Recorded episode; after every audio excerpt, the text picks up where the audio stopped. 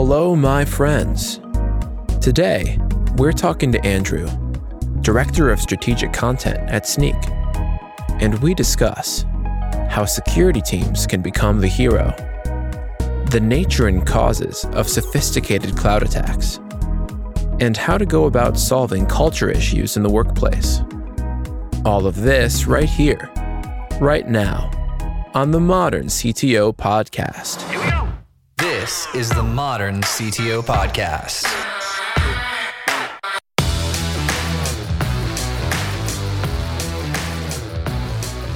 So, why did you start the company? So, as you pointed out, there's this long ago startup called Grasshop that I had co founded, which was in a completely different sector, um, which was more about grassroots advocacy. But our platform ran on Amazon Web Services around year 2009, 2010. So I became pretty familiar with AWS. But unfortunately, Grass, or maybe fortunately, Grasshop uh, was not a success. And as I was winding it down and white gloving my customers off of the, the platform, an old friend of mine, Josh Stella, reached out to me and said, Hey, you do the startup thing. I've got this idea and I want to bounce it off of somebody. An hour later, after a long phone call with Josh, I, I turned to my now wife and said, I think I'm going back in one more time. I got to do the startup thing because I'm not an expert necessarily at the time in cloud security, but what Josh was talking about sounded pretty compelling. And so we we got together. We formed Fugue in 2013 is when we kind of became really official. And you know, the rest is history, really. And what does that name mean? What does fugue mean? So a fugue is a uh, it's a type of musical composition uh, popularized by Bach. So if you think about Baroque music, it's it's often a fugue. And essentially, to kind of simplify it, what it means is you introduce a musical phrase, and then you continue to introduce variations on that phrase over time. And one, we feel like that's that's very much kind of how the cloud works. You know, you start with something and then you continuously deploy newer versions on top of that. And that's kind of the the life cycle of an application these days. But where we stumbled on that is we actually had an early visualization of the Fugue product, which was really involved in kind of think about immutable infrastructure patterns, which is, you know, never update or modify something. You replace it when you have a new version. But doing that on a schedule and the visualization, somebody looked at it and said, that looks like a Bach fugue, like a like a piano roll. And so that's how we stumbled on that. And and my my co-founder Josh and I um, are both musicians. So when when uh, when that name kind of popped out there, we were like, that's that's it. That's the name. Nice. So then, how did you meet the Snyk people? Did they just call you up and they're like, "Hey, bro, want to buy your company?" So, not exactly. Uh, you know, the, I think the conversation got got started early on, really with the inf, you know the the adoption of infrastructure as code for cloud operations, if you will. And I can, in a nutshell, describe what infrastructure as code is. But when you when you use cloud platforms like AWS, Azure, Google Cloud, typically you would go into their interface, kind of what their cloud console, if you will, and kind of click around manually to, to create virtual servers and networks and these kinds of things. And a number of years ago, maybe about half a decade ago, it really got, um, started taking off to use infrastructure as code, such as Terraform or CloudFormation. And what this allows teams to do is express in a language that the cloud provider APIs can understand, express what your infrastructure environment should look like, all of the different components and services that you want in your environment. And then you run that against the cloud APIs to build everything uh, in your environment. What inf- and so this is very scalable shareable um, you can create infrastructure environment templates at an organization. So it's it's a very efficient and consistent way to do cloud infrastructure operations. But what it also enables us to do is shift cloud security left pre-deployment and, and start really treating the cloud as it really is which is just software. You know, a lot of people think of cloud providers like AWS as like a remote data center, um, and you can certainly treat it that way. But more and more, as organizations are building and running applications natively in the cloud, they're treating the cloud just like a giant global computer. It's just software. We can program that computer, all of our infrastructure, modify it with code and secure that code, validate that, that, that what we're going to do is secure before we build it. So this is a really big sea change in cloud security. Typically, you know, one the ops team, maybe it's the DevOps team could build your infrastructure environment and then the security team will come in and evaluate it, monitor it to make sure it's secure. So by securing it early, we can find and fix things when it's faster and easier to do so. Just like we're we're seeing quite a bit with application security, um, and also just be more secure operating in the cloud. So this was an area that Fugue was heavily invested in, building out the ability to check your infrastructure as code for security and then check the, the, the end result, the running environment using the same policies. And so that was something that, that Snyk was interested in because Snyk is a real trailblazer in developer first application security. And now more and more application teams are treating their cloud infrastructure as just a part of the application, they also want to be able to secure the, the infrastructure side of things in the develop early in the development process. So that's how the conversation started. They were interested in what we were doing. I think we had very similar, you know, philosophies about security first, starting security with developers, empowering developers to make sure that what they're doing is secure and doing it with tools that work the way they work rather than kind of waiting until the the, the developers deploy and then bring the security team in. Because you really it, it's not only um, less secure to do it that way it's very in, in, inefficient and often results in a lot of um, really painful rework you know security team finds something late in the process sometimes fixing that isn't exactly easy it might require a lot of re-architecture or a lot of rework in the application yeah it could be super frustrating you wrap up you know a change, you send it off, and then they come back, and you just have to redo the work.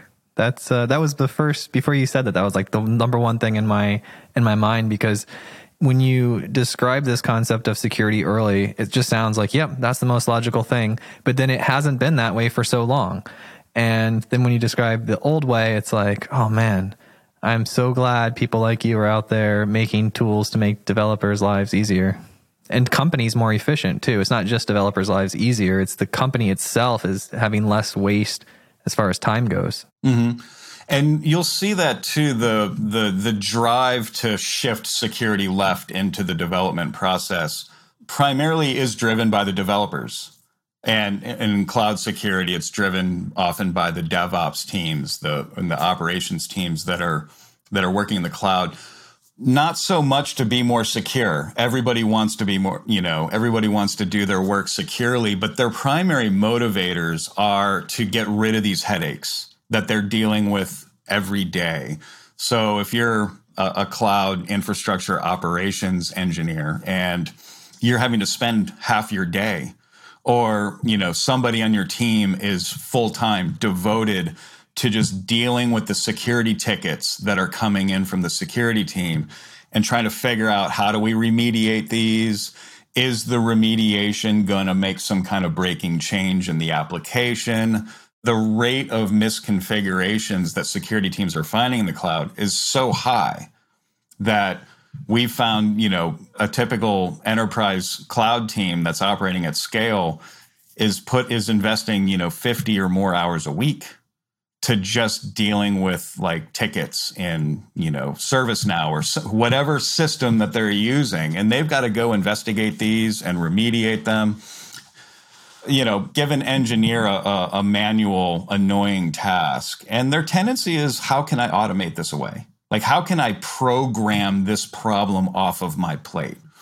So that's what we're seeing with you know infrastructure as code security or or develop uh, security tools in a in a in a programmer's IDE. The motivation is I want to be spending the most amount of time as I can being creative, building things, creating value, not dealing with security headaches. So, you know, again, we all want to be secure, but the motivation for a lot of this is I want to be more productive. And what we are seeing too, organizations are finding when they really adopt these kinds of methodologies and improve their their cloud security or their application security, they're finding it's easier to attract and remain and retain engineering talent. So, is it set up in a way where, let's say, I'm the security leader of a company that has software engineers? Can I go into the tool and sort of set my requirements, or is it only what you guys deem necessary? Absolutely. So it's it's it's both, and it, not only what we deem necessary. What you would get out of out of something like Snyk, Snyk Cloud, primarily are like the compliance frameworks out of the box. So if you have a if if you're primarily building and running a SaaS application on on Azure, you might need to comply with SOC 2. Or maybe you have to comply with HIPAA or NIST or GDPR, any of the other, you know, compliance regimes. All of those compliance regimes have something to say about the configuration of your cloud environment, how data is is managed, those kinds of things. And you don't necessarily want your team, unless they are compliance experts, you don't want them interpreting these rules because often they're kind of nebulous, they're ambiguous, they're subject to a lot of interpretation. They're written in human language. And that's ultimately like a huge problem with with with a lot of these kinds of rules is it's a binder or a PDF of a bunch of controls. But you somebody has to go and say, how do these controls apply to the cloud environment that I'm operating in in the context of the application that we're running. And that's that's not a trivial task. And so what we do is we express we basically we have experts that express all of these policies as code. So it's it's essentially policy as code libraries on our end that we make available to our customers. So you can just say I need to comply with SOC 2 and Snyk Cloud will immediately kind of tell you where, you know, where you have issues and how to correct those. But in addition, most customers also have internal policies. You know, maybe additional security policies, rules on top of whatever compliance they have to comply with.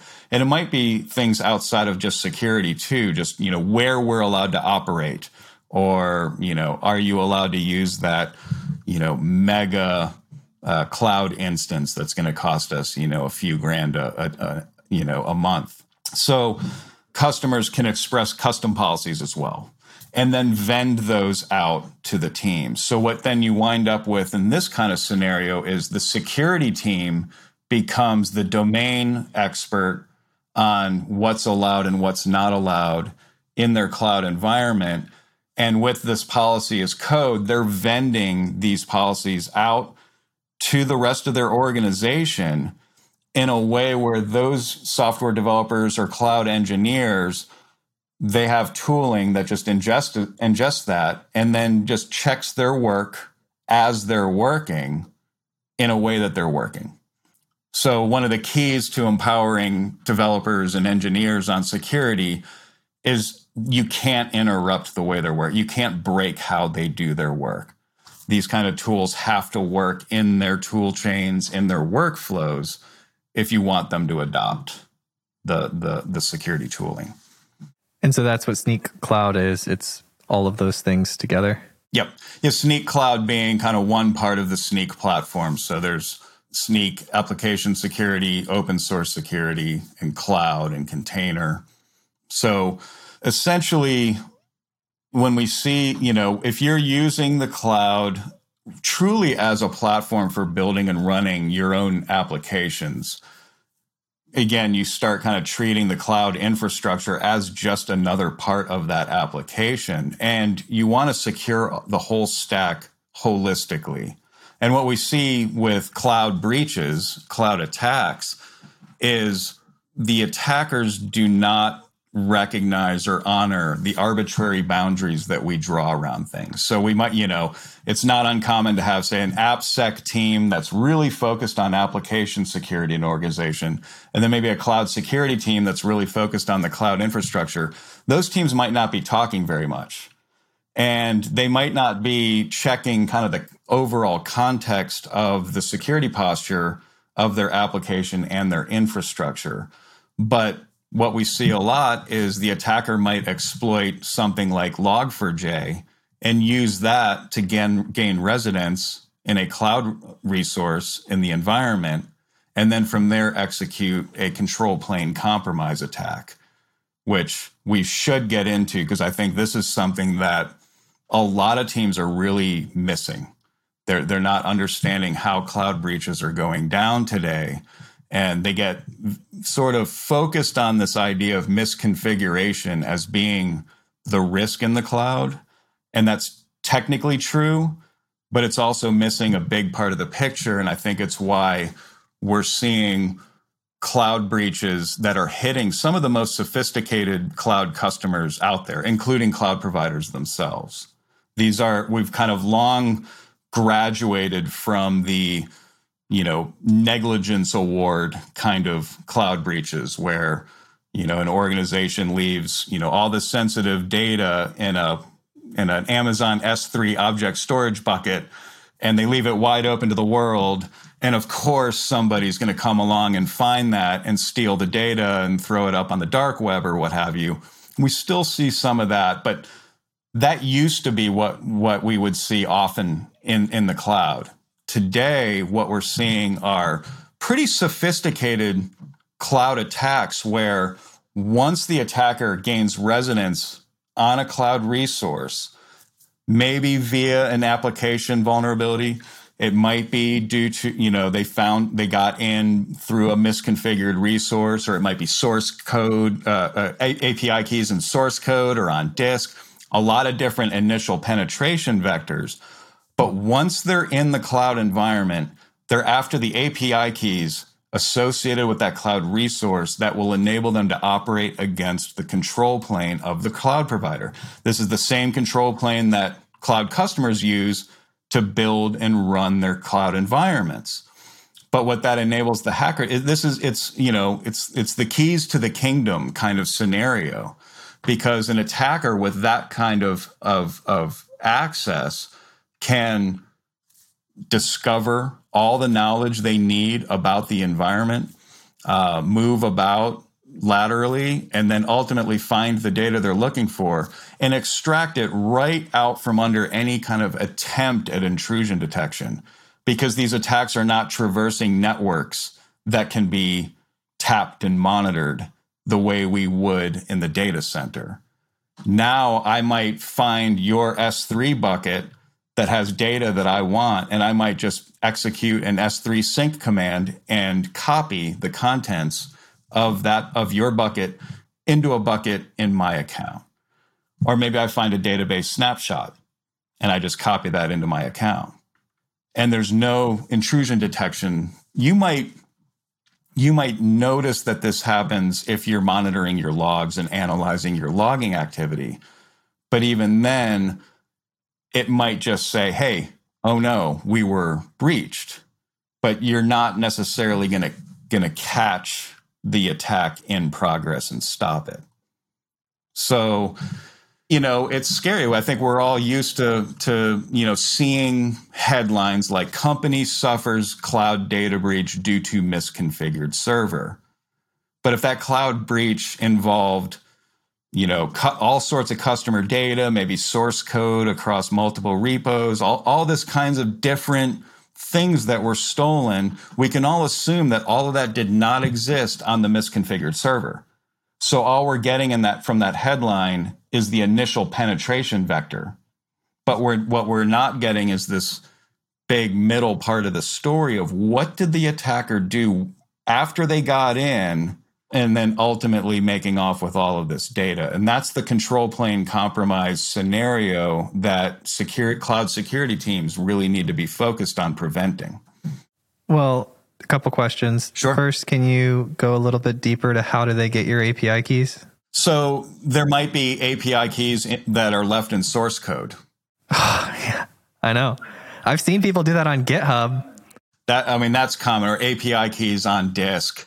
You know, the the easiest way to to prevent that from happening is just to rotate your keys on a very very rapid level. Because what will happen there is is is developers won't leave their keys in source code and use that you know as part of the application trying to do its work operating against cloud resources that's just obviously the wrong way to do it it's a dangerous way to do it if you're rotating your source co- keys or your api keys they're just going to stop putting them in source code because they have no way of updating them so you really need to be relying on uh, key management services provided by by the cloud providers to to perform that role. So that's you know I want to say it's a relatively you know easy fix to that kind of problem from happening, but we still see it happen all the time. Yeah, you hear horror stories. I mean, I've been hearing this for a decade. Some novice person uploads their AWS keys to a public GitHub repo, and then someone just charges up a bill of $100,000. You know, that's yep. not an uncommon thing. I've seen it like, I don't know the number specifically, but several thousand dollars. I've seen that happen more than a handful of times. So, so just to be clear, they will infiltrate a developer's machine or somebody who has a machine that has the API keys on it. Yeah, or it could be in the source in GitHub. Okay. Or, you know, I think the big takeaway for me is that there are a number of different ways that an attacker can find their way into your cloud environment. So essentially, design your cloud infrastructure environment with the assumption that attackers are going to get in. And what you want is an environment that's inherently secure against the control plane compromise kind of scenario. And what's the difference? What's the difference between an environment that like I just spin up naturally and like configure based off of need as a developer engineering team versus one that's designed to, uh, know that hackers are going to come in here and somehow slow them down or make it difficult for them? Sure. So, you know, a good example would be an EC2 instance in AWS that has list S3 permissions on it. This is the kind of, of knowledge gaining ability that can be very valuable for an attacker. So if I if I get residence on a resource in your environment, and then I, with that resource's roles and privileges, I can generate a list of all the S3 buckets in that environment. You know, chances are, oftentimes, you know, one the the, the names of those S3 buckets are going to give me some clues as to which ones I might want to check out first. So you want to essentially strip down the IAM ro- the IAM configurations for every resource, particularly the internet facing ones, to be the bare minimum required for that resource to do its job. And this is a hard thing for cloud engineers and developers to do because it's it's easier to just give them broad permission. So we kind of get into kind of a least privilege type of scenario. But you yeah you want to make their job harder. So if they get into your cloud environment they can't really see much. They can't move around to try to find what they might be looking for. They're going to bounce more often than not because there's plenty of other low hanging fruit out there lower hanging fruit than what you're providing them so it becomes kind of a scenario where you don't want to be doing the the the attacker's job for them I'd liken it a lot of times like cloud environments or like think of a think of a castle with an outer wall. It's a pretty good outer wall, but every 50 feet inside the outer wall is a treasure map and a bag full of IDs that will enable an attacker to impersonate, you know, official castle personnel and move about the castle. And that's essentially what a lot of enterprise cloud environments look like we focus on building taller, bigger, tougher walls to try to prevent any kind of incursion. but it's sort of like an M&M security. It's kind of this hard, crunchy outer shell, but once somebody gets in, it's it's it's a really soft security situation where they can move about. How, how do you develop tools that obviously least privilege is a pain in the butt for the developers because they need to get done what they need to get done and it's just difficult, right? Who's developing tools that are making least privilege easier for developers? Well, certainly Snyk Cloud will be.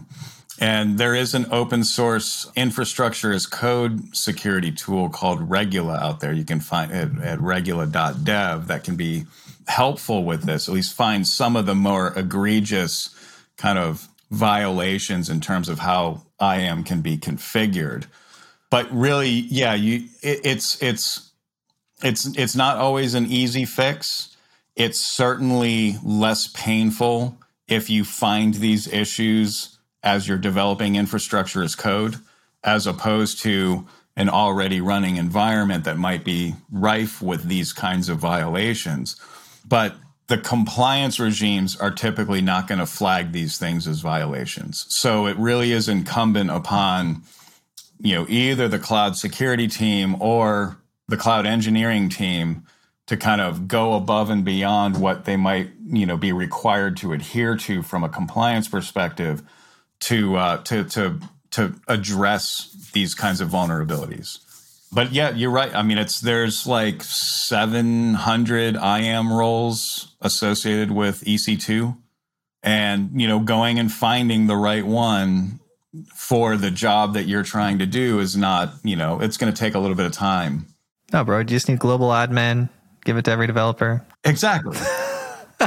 yeah. All right. So all these things you're talking about are things that Snyk has tools to help with. Correct. And then what's the website and how do you spell it? It's snyk.io, S N Y K. And I want to hear about this puppy named Patch. What's up with that? So, Patch is kind of the, the mascot dog of Snyk. Obviously, Patch, haha. You have to, you, yeah. have to, you have to patch your servers, right?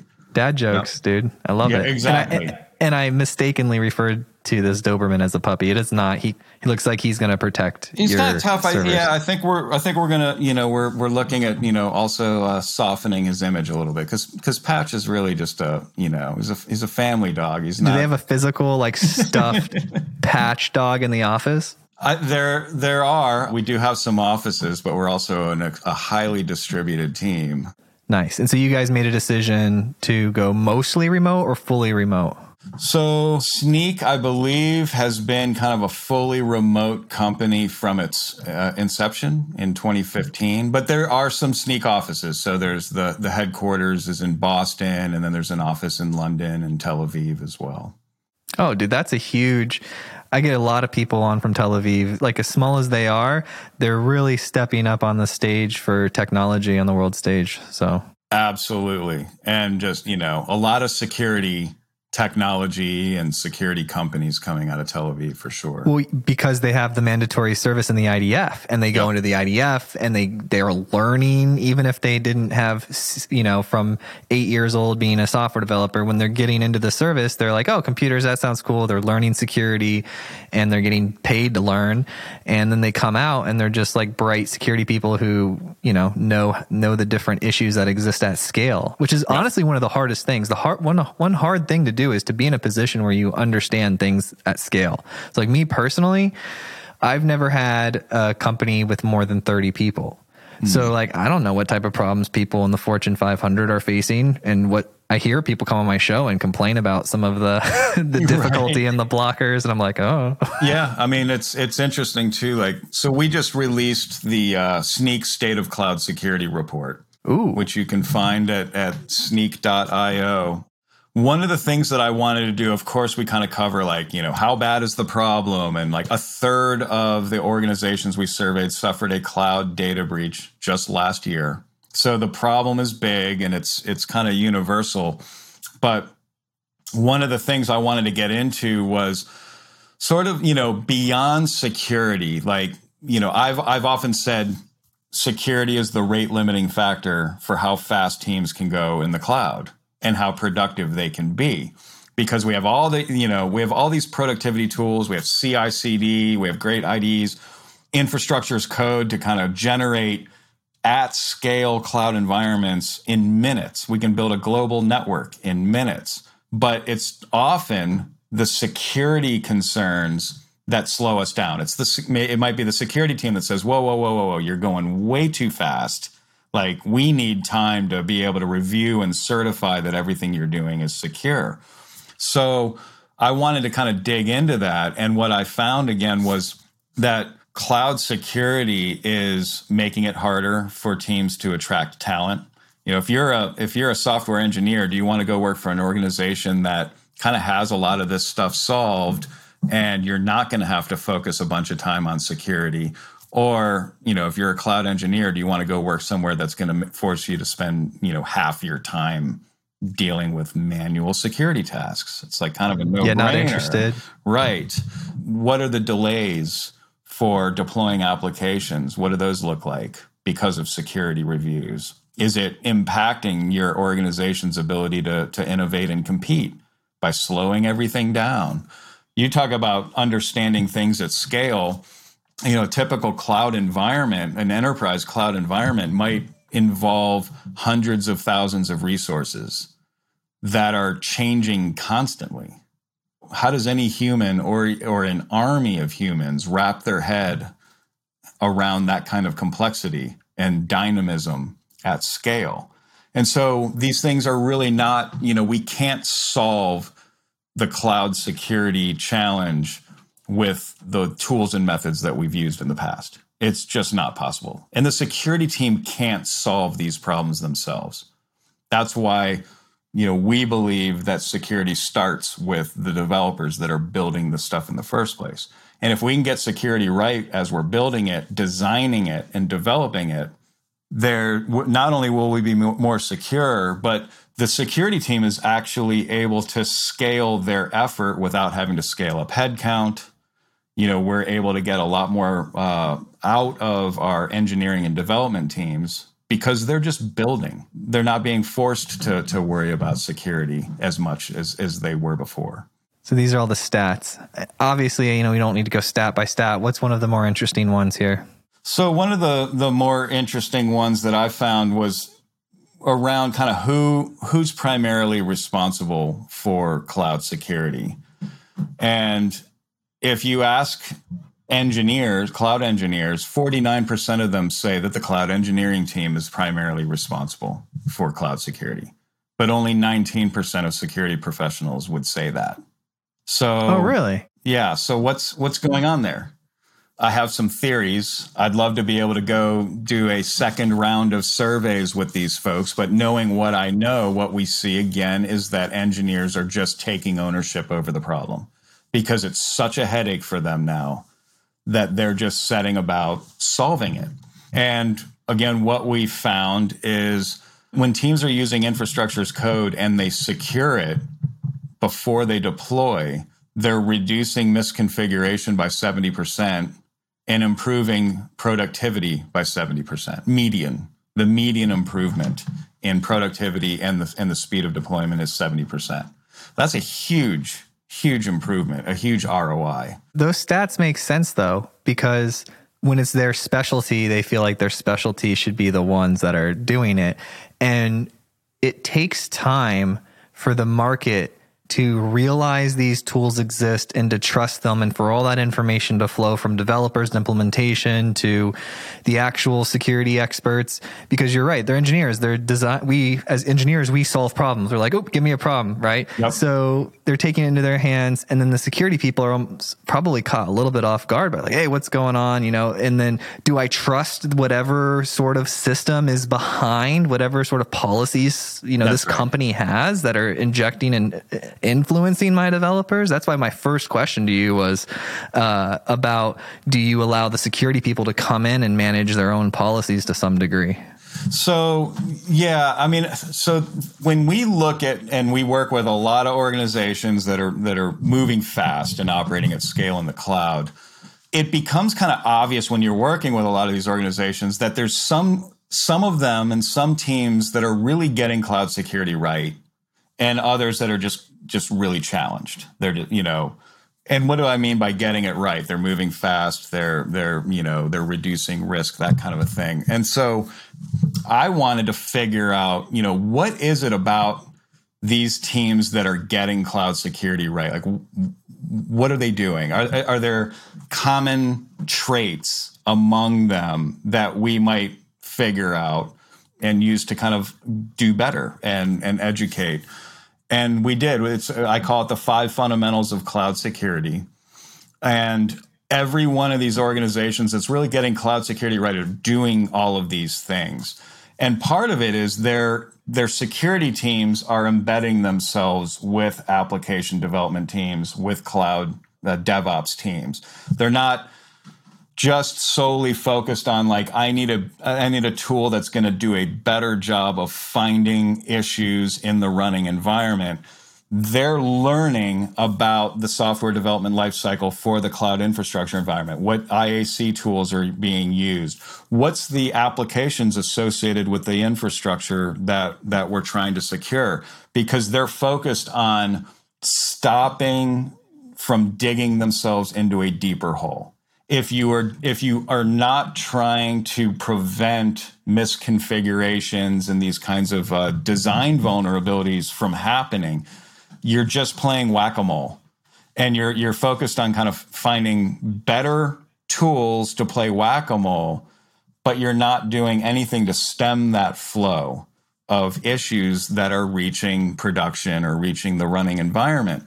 So these teams are spending the time learning what the engineering teams are doing and how they're doing it, and then figuring out how to build tooling into their workflows in a way that they're going to enjoy that they're going to they're they're actually going to adopt it and use it. Because you can throw security tools at developers all day long and if it's if it's not conducive in their workflow they're just not going to do it. And so you have to make sure that they're going to enjoy it, that they're going to appreciate it. They want to do things securely. They just don't want to have to change the way they work, right? So, policy as code again becomes kind of, I think, a, a big part of this because the nice, you know, not only is policy as code a way to, to, to express policy in a language that other applications can understand and ingest and use to validate what they're doing is correct or not but it gets everybody on the same page. So if both of us have the same rule binder of rules that we're supposed to operate under, not only are we going to just have errors in how we interpret these things, but we're going to have differences in interpretation. We're not necessarily going to understand how they apply in different use cases and that kind of a thing. And the beauty of policy as code is it, it acts as like a lingua franca for security and compliance policy across the organization that the security team manages, but everybody can subscribe to and use in their tooling to get things right. So it becomes a way of distributing security and empowering other teams to operate securely. It's sort of a single source of, of truth. I don't want to put you on the spot, mm-hmm. but could you rattle off succinctly the five things they have in common, or is that not something that you have memorized? Oh, sure. So, okay. The first fundamental of cloud security that all of these organizations get right is is they focus on knowledge. They know their environment. They understand everything that they have running in their environment, how it's configured, how all of the resources relate to each other. So they've kind of they've mapped this out on kind of a resource graph, if you will. But they also understand how those environments are being created, whether it's infrastructure as code or a mix of infrastructure as code and kind of clicking around in the console. They understand the context of that infrastructure environment with the applications and the data that's in use in that environment. So that's one. It's sort of a know your environment kind of fundamental. The second is that they all focus on uh, prevention and secure design. Essentially, it's sort of rather than kind of having an intrusion detection mindset where we're focused on catching bad guys in the act and stopping them before they're able to do damage. These teams understand that that's not a realistic scenario for security in the cloud. So, what we need to do is prevent the conditions in a cloud environment that make these kinds of modern cloud attacks possible, the control plane compromise. So, how do we do that? We empower our developers, our cloud engineers. This is the third fundamental with the tools that help them design inherently secure cloud environments from the start. So, the way to prevent and, and focus on secure design is by empowering those that are building and operating in the cloud with tools to do that securely. The fourth piece is the technology piece, and this is policy as code. You can't hard code these kinds of guardrails into, into your security tooling. It's, it doesn't scale, it's hard to audit. But if, if, if your tooling is designed to ingest the policy as code libraries that you create and vend out to your environment, it becomes much more scalable for everybody to be operating on the same page with regard to policy. And if a change in policy happens, you know, your policy as code can be in a repository. You have a change history there. You have a change management process for dealing with updating your policies over time. And if you update a policy or add a policy, you can now immediately see by adding this policy where in our our overall cloud environment or or anywhere that we're operating what just fell out of compliance? What do we need to address that's already running because we've added this new policy? So policy as code is number 4 and then the fifth is that they measure what matters. And this is kind of, I would say, my takeaway from this one is that cloud security becomes ultimately a function of, of operational excellence. They, these teams kind of, they know where they want to go and then they measure religiously in a very disciplined way.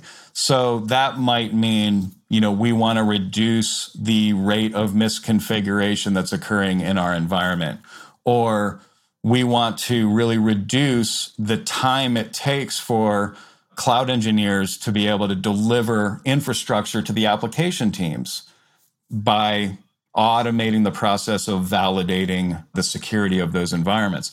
Or you know and then additionally we want to be able to help our application teams deliver new applications or new features faster. Or we want to make our engineering teams or our security teams more productive. These kinds of ROI stories that they attach to their cloud security program and then evaluate themselves on how they're doing against these different priorities. What you find oftentimes with organizations that kind of seem like they might be chasing their tail a lot and they're just challenged, they're not really able to kind of crack this nut. They don't even know where they want to go. They, you know, different teams have different ideas of what matters to them. Collaboration is is a really big challenge. Organizations that are not really getting cloud security right, I guarantee they have collaboration problems. The security teams not working with the development teams. They might be using different tools that are, you know, maybe they're using policy as code, but they're different frameworks for different stages of the development lifecycle. These kinds of things, and you can never get those to reconcile, and so you get a lot of friction between teams that uh, that's that's hard to resolve. I would be interested to see potentially in your next survey for you to have the participants self select the quality of their culture there at the company and and then connect that with the number of breaches they've had or attacks or something like that because of what you just said right if i get to talk to a lot of different people right and i get to go visit a lot of people and and and whatnot and i i've seen a wide spectrum of of cultures. And I can tell you that it's rare that companies have awesome cultures. But the ones I see that do have awesome cultures typically are much better off financially. They're growing and the people there are just like what I consider high quality people. Yeah, I I think that there's there's some folks here that have, bandied about the idea of kind of a a, a DevSecOps cultural focused kind of survey report, which I think is probably what you're looking looking for. I I think you're absolutely right.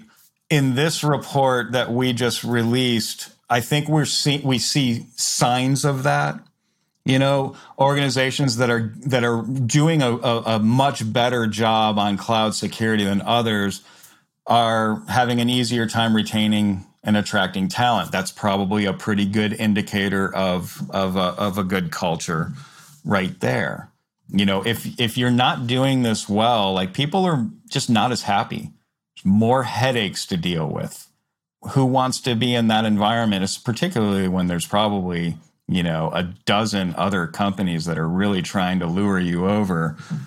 It becomes an easier decision to make to to bounce if you're just if you're only spending a you know a quarter percent of your time actually doing the things that you love to do so i think you're absolutely right 77% of the organizations that we surveyed are are are experiencing you know collaboration and training kind of issues when it comes to cloud they're probably experiencing more incidents i get that was the word i was looking for earlier like how many incidents they're having within their organization versus how good the quality of communication is culturally Right. Well, and if you, of course, like you can't solve these problems with tooling alone. To, you know, Snyk is refreshing. Snyk has a no jerk rule. Nice. And it's real. And I've seen it. You just can't survive here if you treat your teammates poorly. You can't survive in your career long term if you do that. I mean, that's just become, you know, so I'm I'm about 35 and what I've noticed in in my career is that every year the jerk or the the person that like is the save the day person that becomes less and less and less popular and i think partly due to the fact that you used to be able to have your hands in everything and now there's so many disciplines that are so detailed the the premium here is on your ability to work with other people sure, absolutely absolutely no no amount of talent is worth having a jerk on the team dragging everybody else down Yes. And so from that perspective, like I mean, I love working at Snyk for that reason. It's it's it's it's pretty astounding to see. Um, you did say something earlier. You know, if people won't change, then the people maybe the people need to go. Again, without the context, sometimes if you're trying to get your organization to change, you know, maybe it's you that needs to change.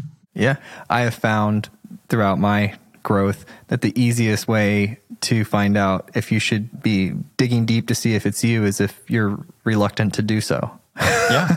yeah. Are you willing to change? Or are you willing to even consider that you're wrong? Mm-hmm.